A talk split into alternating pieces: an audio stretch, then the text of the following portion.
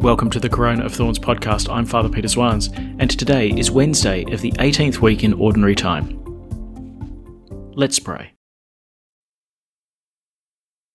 In the name of the Father, and of the Son, and of the Holy Spirit. Amen. The grace of our Lord Jesus Christ, the love of God, and the communion of the Holy Spirit be with you all. And with your spirit. To prepare ourselves, let us acknowledge our sins. I confess To Almighty God, and to you, my brothers and sisters, that I have greatly sinned in my thoughts and in my words, in what I have done and in what I have failed to do, through my fault, through my fault, through my most grievous fault. Therefore I ask Blessed Mary, ever Virgin, all the angels and saints, and you, my brothers and sisters, to pray for me to the Lord our God. May Almighty God have mercy on us, forgive us our sins, and bring us to everlasting life. Amen. Lord, have mercy. Lord, have mercy. Christ, have mercy. Christ, have mercy. Lord, have mercy. Lord, have mercy. Let us pray. Draw near to your servants, O Lord, and answer their prayers with unceasing kindness, that for those who glory in you as their Creator and Guide, you may restore what you have created and keep safe what you have restored. Through our Lord Jesus Christ, your Son, who lives and reigns with you in the unity of the Holy Spirit, one God, for ever and ever. Amen. A reading from the prophet Jeremiah. I will be the God of all the clans of Israel. It is the Lord who speaks. They shall be my people. The Lord says this They have found pardon in the wilderness, those who have survived the sword. Israel is marching to his rest. The Lord has appeared to him from afar. I have loved you with an everlasting love, so I am constant in my affection for you. I build you once more, you shall be rebuilt. Version of Israel. Adorned once more, and with your tambourines, you will go out dancing gaily. You will plant vineyards once more, on the mountains of Samaria. The planters have done their planting. They will gather the fruit. Yes, a day will come when the watchman shouts on the mountains of Ephraim, Up! Let us go up to Zion, to the Lord our God. For the Lord says this Shout with joy for Jacob, hail the chief of nations. Proclaim, praise. Shout, the Lord has saved his people, the remnant of Israel. The word of the Lord. Thanks be to God. The Lord will guard us like a shepherd guarding his flock. The Lord will guard us like a shepherd guarding his flock. O nations, hear the word of the Lord. Proclaim it to the far off coasts. Say, He who scattered Israel will gather him and guard him as a shepherd guards his flock. The Lord will guard us like a shepherd guarding his flock. For the Lord has ransomed Jacob, has saved him from an overpowering hand. They will come and shout for joy on Mount Zion. They will stream to the blessings of the Lord. The Lord will guard us like a shepherd guarding his flock. Then the young girls will rejoice and will dance. The men, young and old, will be glad. I will turn their mourning into joy. I will console them, give them gladness for grief. The Lord will guard us like a shepherd guarding his flock. Alleluia, Alleluia. A great prophet has appeared among us. God has visited his people. Alleluia. The Lord be with you. And with your spirit. A reading from the Holy Gospel according to Matthew. Glory to you, O Lord. Jesus left Gennesaret and withdrew to the region of Tyre and Sidon. Then out came a Canaanite woman from that district and started shouting, Sir, son of David, take pity on me. My daughter is tormented by a devil. But he answered her not a word. And his disciples went and pleaded with him. Give her what she wants, they said, because she's shouting after us. He said in reply, I was sent only to the lost sheep of the house of Israel. But the woman had come up and was kneeling at his feet. Lord, she said, help me. He replied, It is not fair to take the children's food and throw it to the house dogs. She retorted, Ah, yes, sir, but even house dogs can eat the scraps that fall from their master's table. Then Jesus answered her, Woman, you have great faith. Let your wish be granted. And from that moment, her daughter was well again. The Gospel of the Lord. Praise to you, Lord Jesus Christ. The gospel we have today, um, it's a little bit disturbing, um, and it's unfamiliar to see Jesus speaking to this Canaanite woman in, in such a fashion. It's not fair to take children's food and throw it to the house dogs. Now, here I think we can see that Jesus, he's not using the word dog as something especially complimentary. And, um, you know, in Matthew's gospel, Jesus actually makes reference to dogs before, you know, and again, not very complimentary. He says, don't give to dogs what's holy. In the biblical world, you know, dogs aren't cute and, and fluffy and cuddly, you know, the way that we would regard our pets um, today. We're not talking about, you know, Paris Hilton's chihuahua being carried around in a leather Fendi bag. No, dogs are low creatures and on the one hand, Jesus says that he's been sent to the lost sheep of the house of Israel, that he's come to give bread to the children, uh, but not to the house dogs. And it's here that the Canaanite woman comes up with a, a brilliant response.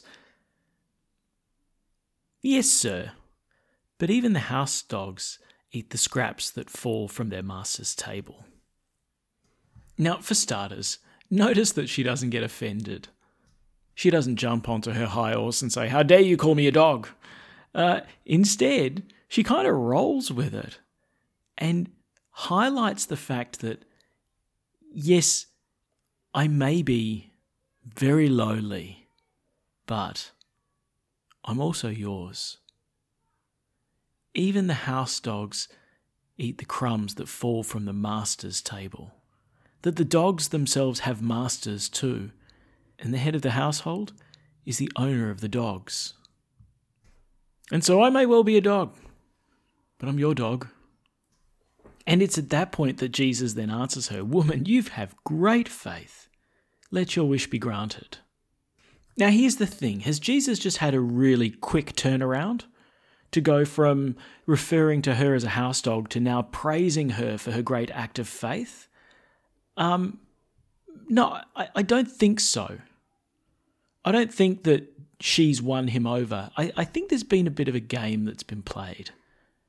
You know, when two people are infatuated with each other, uh, and they play this game of, of being hard to get, you know, I'll sort of play push you away uh, in the hope that playing this game, I'll actually lose, that you'll win and you'll possess me, and I'll be yours. I think that's a little bit of what's going on here that Jesus kind of play pushes her away in the hope that in this game he'll lose and that she will receive him and he will be hers. And that's what happens, right? In this moment, she is brought into humble faith and adoration of Jesus. And Jesus has brought her into right relationship with him. She's come to faith and Jesus has lost, and he's glad to have lost. I think there's a fair indication that when Jesus says, you know, I've not been sent here for the likes of you, that he's kind of foxing a little bit, that he's he's playing. Because, you know, well, if you haven't been sent to the Canaanites, then what the heck are you doing in Tyre and Sidon? If you haven't been sent to anyone outside the house of Israel, why are you outside the borders of Israel? And everything of Jesus' public ministry points to the fact that he's expanding the family of God to include all of humanity. So these words of Jesus really do take on the character of a game. Right? Listen again to what happens in the gospel. She comes up to him, Sir, son of David, take pity on me. My daughter is tormented by a devil. And then there's silence. And then she keeps going on and on and on. And the disciples just, they say, look, just give her what she wants because, you know, she's annoying. Now, interestingly, right, notice what the disciples want to do. They want to get rid of her. Jesus wants to do the opposite. He wants to bring her to himself. But after the response of silence comes this game, this game of being hard to get. He says in reply, I was sent only to the lost sheep of the house of Israel. But the woman comes up and kneeling at his feet says, Lord, help me. And then, you know, part two of the game. It's not fair to take the children's food and throw it to the house dogs, but she retorts, Ah, yes, sir. But even the house dogs eat the scraps that fall from their master's table. So, what's happened?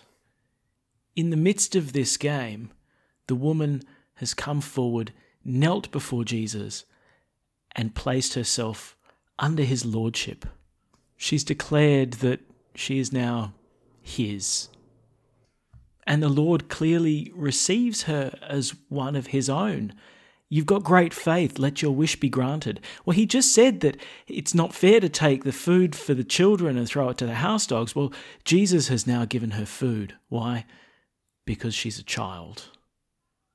She is one of the lost sheep of the house of Israel. Why? Not because she's Canaanite or not because she's Jewish, but because she has placed herself at the feet of the Lord. It actually turns out to be a really beautiful encounter. Troubling, but, but beautiful.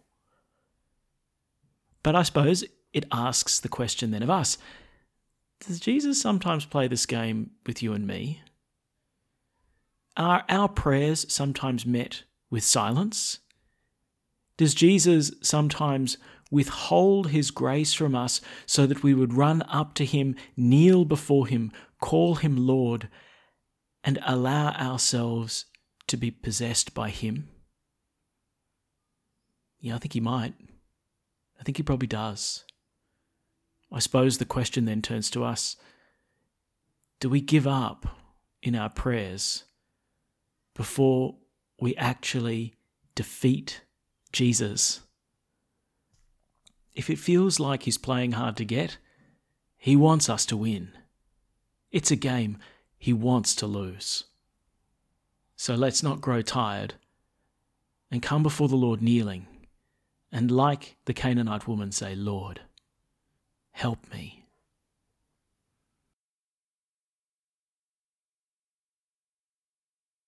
At the Saviour's command, and formed by divine teaching, we dare to say, Our Father, who art in heaven, hallowed be thy name. Thy kingdom come, thy will be done, on earth as it is in heaven. Give us this day our daily bread, and forgive us our trespasses, as we forgive those who trespass against us. And lead us not into temptation, but deliver us from evil. Deliver us, Lord, we pray, from every evil. Graciously grant peace in our days, that by the help of your mercy we may be always free from sin and safe from all distress, as we await the blessed hope and the coming of our Saviour, Jesus Christ. For the kingdom, the power, and the glory are yours, now and forever. Let us welcome Christ into our hearts with an act of spiritual communion. My Jesus, I believe that you are present in the most holy sacrament. I love you above all things, and I desire to receive you into my soul. Since I cannot at this moment receive you sacramentally, come at least spiritually into my heart. I embrace you as if you were already there and unite myself wholly to you. Never permit me to be separated from you. Amen. The Lord be with you. And with your spirit. May Almighty God bless you, the Father, and the Son, and the Holy Spirit. Amen. Go in peace. Thanks be to God.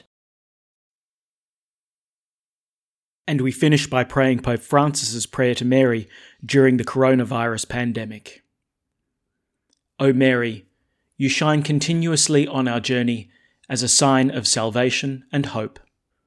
We entrust ourselves to you health of the sick. At the foot of the cross, you participated in Jesus' pain with steadfast faith. You, salvation of the Roman people, know what we need. We are certain that you will provide, so that as you did in Cana of Galilee, joy and feasting might return after this moment of trial. Help us, Mother of Divine Love, to conform ourselves to the Father's will and to do what Jesus tells us. He who took our sufferings upon himself and bore our sorrows to bring us through the cross to the joy of the resurrection. Amen. We seek refuge under your protection, O Holy Mother of God. Do not despise our pleas, we who are put to the test, and deliver us from every danger, O glorious and blessed Virgin. Amen. Thanks for praying with us, and may God bless you abundantly, so that this day may give glory to God the Father.